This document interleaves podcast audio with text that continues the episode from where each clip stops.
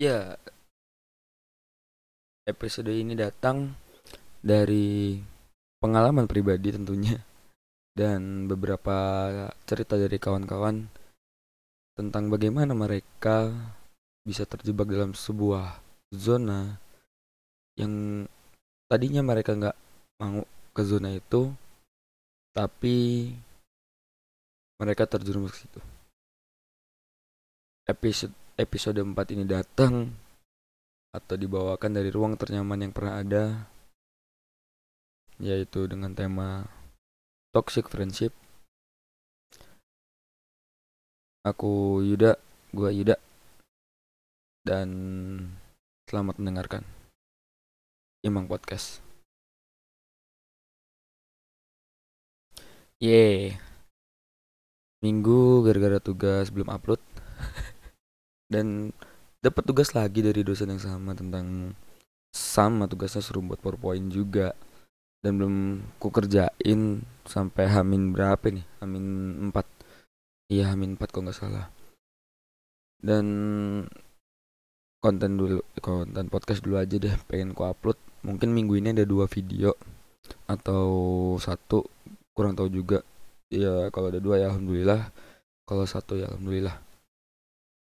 Ya, balik ke topik ya. Jadi podcast kali ini cuma aku mau bawain karena pengalaman pribadi aku tentunya, dan beberapa cerita dari kawan-kawan tentang sebuah zona yang mereka tadinya gak nyaman di zona itu, cuma mereka terjebak dalam zona itu. Ya, kayak judulnya aja di apa, judul dan di thumbnail juga udah bisa dilihat, toxic friendship. Aduh, ini hari apa sih? Duh, santai ya. Ya, sebenarnya oh ya, jangan lupa follow Instagram aku di uh, Emang Cups, S-nya dua, di deskripsi ada. Dan alhamdulillah juga aku udah mulai bentuk sebuah blog walaupun masih pakai WordPress gratisan karena belum ada duit. Kalian juga bisa cek blognya, baru beberapa artikel yang aku tulis karena banyak sebenarnya pengen aku tulis. Wah, waktunya belum sempat aja, mau aku ketik, mau aku apa publish segala macam. Sifat malesnya ini yang bikin aku wah gila pokoknya. Mager is the best. Dan juga uh, udah ada berapa platform yang nge-publish podcastku. Uh, salah satunya ada Spotify, Google Podcast, Pocket Pod, Pocket Pod, ya Pocket Pod, dan segala macam, ada beberapa. Dan kalian juga uh, nanti mungkin aku taruh di Instagram, di sorotan, nanti dicek aja ya, di pokoknya di follow aja Instagramnya. Aku bakal sering update di Instagram walaupun jarang buat snap snapgramnya, Instastory. Ya gitu pokoknya. Balik lagi, lama banget, satu menit loh ngomongin apa, ngomongin promosi. Ya, jadi baru kepikiran tuh buat blog setelah gue ikut seminar salah satu kampus di kotaku, ya bahasa campur jago gue gitulah. Dan setelah dari situ kepikiran kenapa nggak sekalian buat blog aja, selain untuk ngisi waktu luang juga bisa berbagi dalam sebuah tulisan dan bisa berbagi sebuah cerita dalam bentuk suara juga. Dan kemungkinan next time mungkin ada visualnya, entah kapan karena belum ada dana untuk beli kamera. Ya, ke topik lagi kita. Sebenarnya toxic friendship ini uh, pengalaman aku beberapa tahun lalu sampai sekarang pun masih, dan di, aku jadikan pengalaman dari hal yang dulu aku bawa sekarang. Bukan aku bawa, kayak aku seleksi aja yang bagus, aku bawa sampai sekarang, yang dia aku tinggalin. Nah, nah toxic friendship ini kalau menurutku uh, pertemanan yang biasanya membuat kita berdampak negatif di entah itu lingkungan keluarga, masyarakat, atau segala macam. Dan menurutku toxic friendship ini akan membuat kita semakin negatif dipandang oleh masyarakat, terutama orang tua kita. Banyak dari kita, bahkan aku sendiri yang ngalamin. Dikit cerita, aku dulu pernah memilih teman. Jadi waktu aku zaman S M P atau ya zaman-zaman S M P masih masih labil gitu kan, aku sempat terjerumus ke dalam sebuah zona yang mungkin menurut aku dulu itu wajar karena teman-temanku rata-rata begitu. Nah, tapi semakin kesini uh, itu kejadian kelas satu eh kelas dua, iya kelas dua, dan mau mau ujian aku baru sadar bahwa ini tuh salah. Dan akhirnya aku memutuskan dari situ untuk pergi dari mereka. Bukan menjauhi, menjaga jarak dengan mereka agar aku tidak makin terjerumus ke dalam jurang tersebut.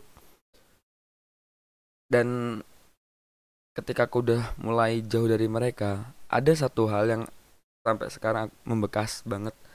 Teman-temanku waktu S M P dulu rata-rata sudah pada menikah. Dan itu yang buat what? Hey, I'm nineteen.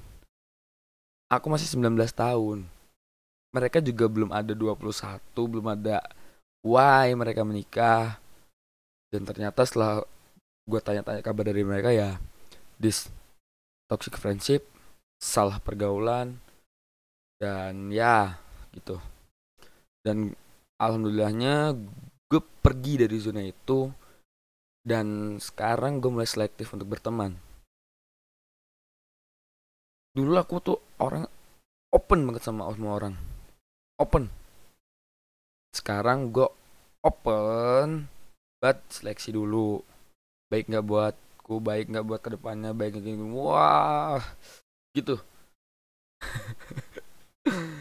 Ya soalnya gini, kalau lu nggak selektif dalam memilih pertemanan, lu akan terjebak dalam sebuah zona yang kita sedang omongin, yaitu toxic friendship, atau zona yang akan membuat lu lebih baik kedepannya.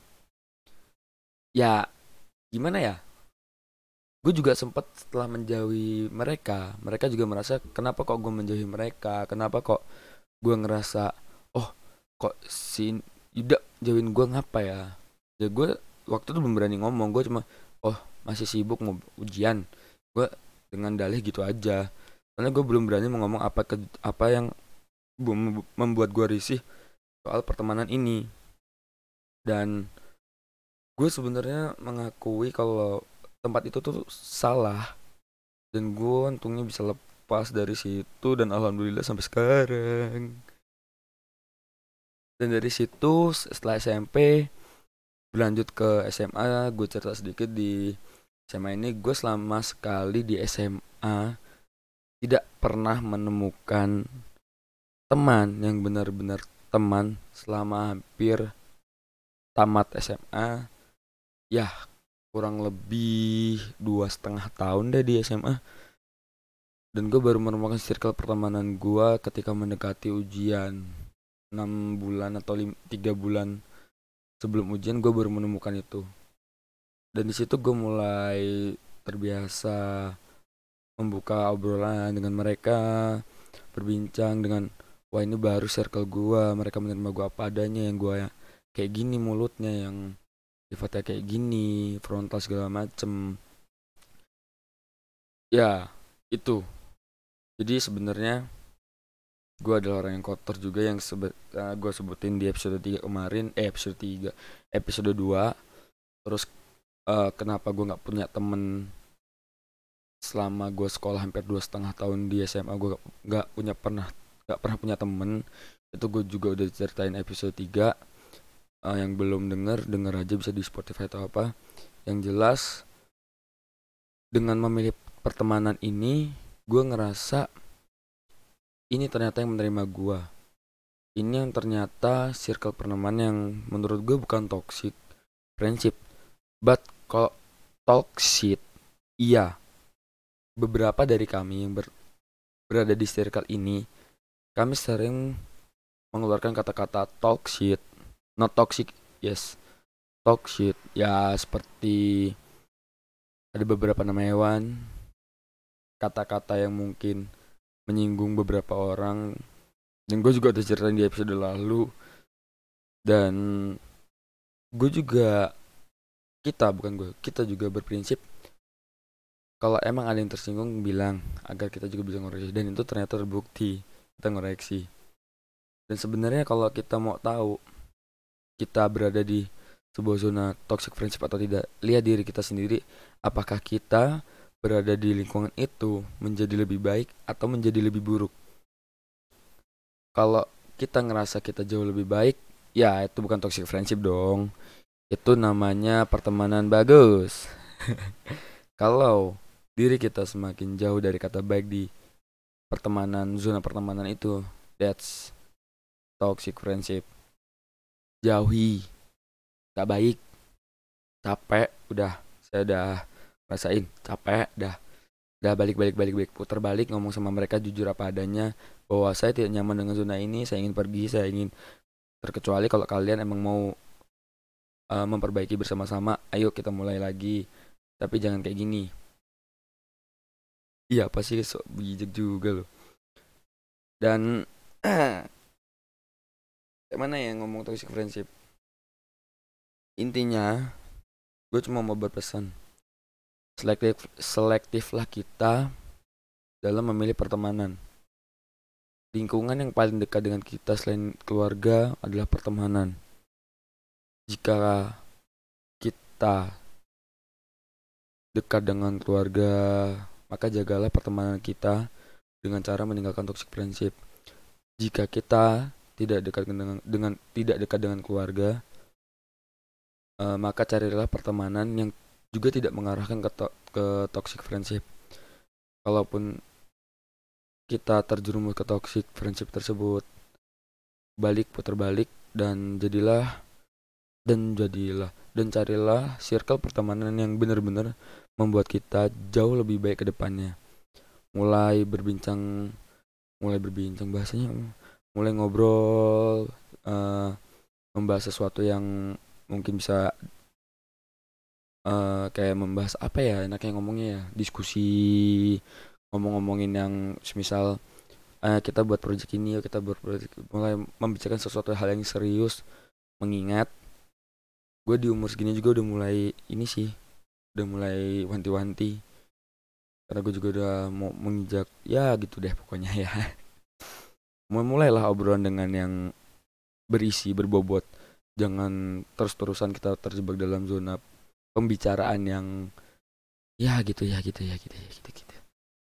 Sebab kita nggak tahu kalau kita nggak mulai sekarang kapan lagi kayak iklan. Ya gitu pokoknya. Selektif memilih pertemanan, jauhi toxic friendship, cari tempat di mana kamu bisa dihargai, bukan untuk dijatuhi. Cari tempat di mana kamu paling nyaman, jangan nyaman karena terpaksa. Gue Imang undur diri dari ruang rekaman yang paling nyaman. Jangan lupa senyum hari ini.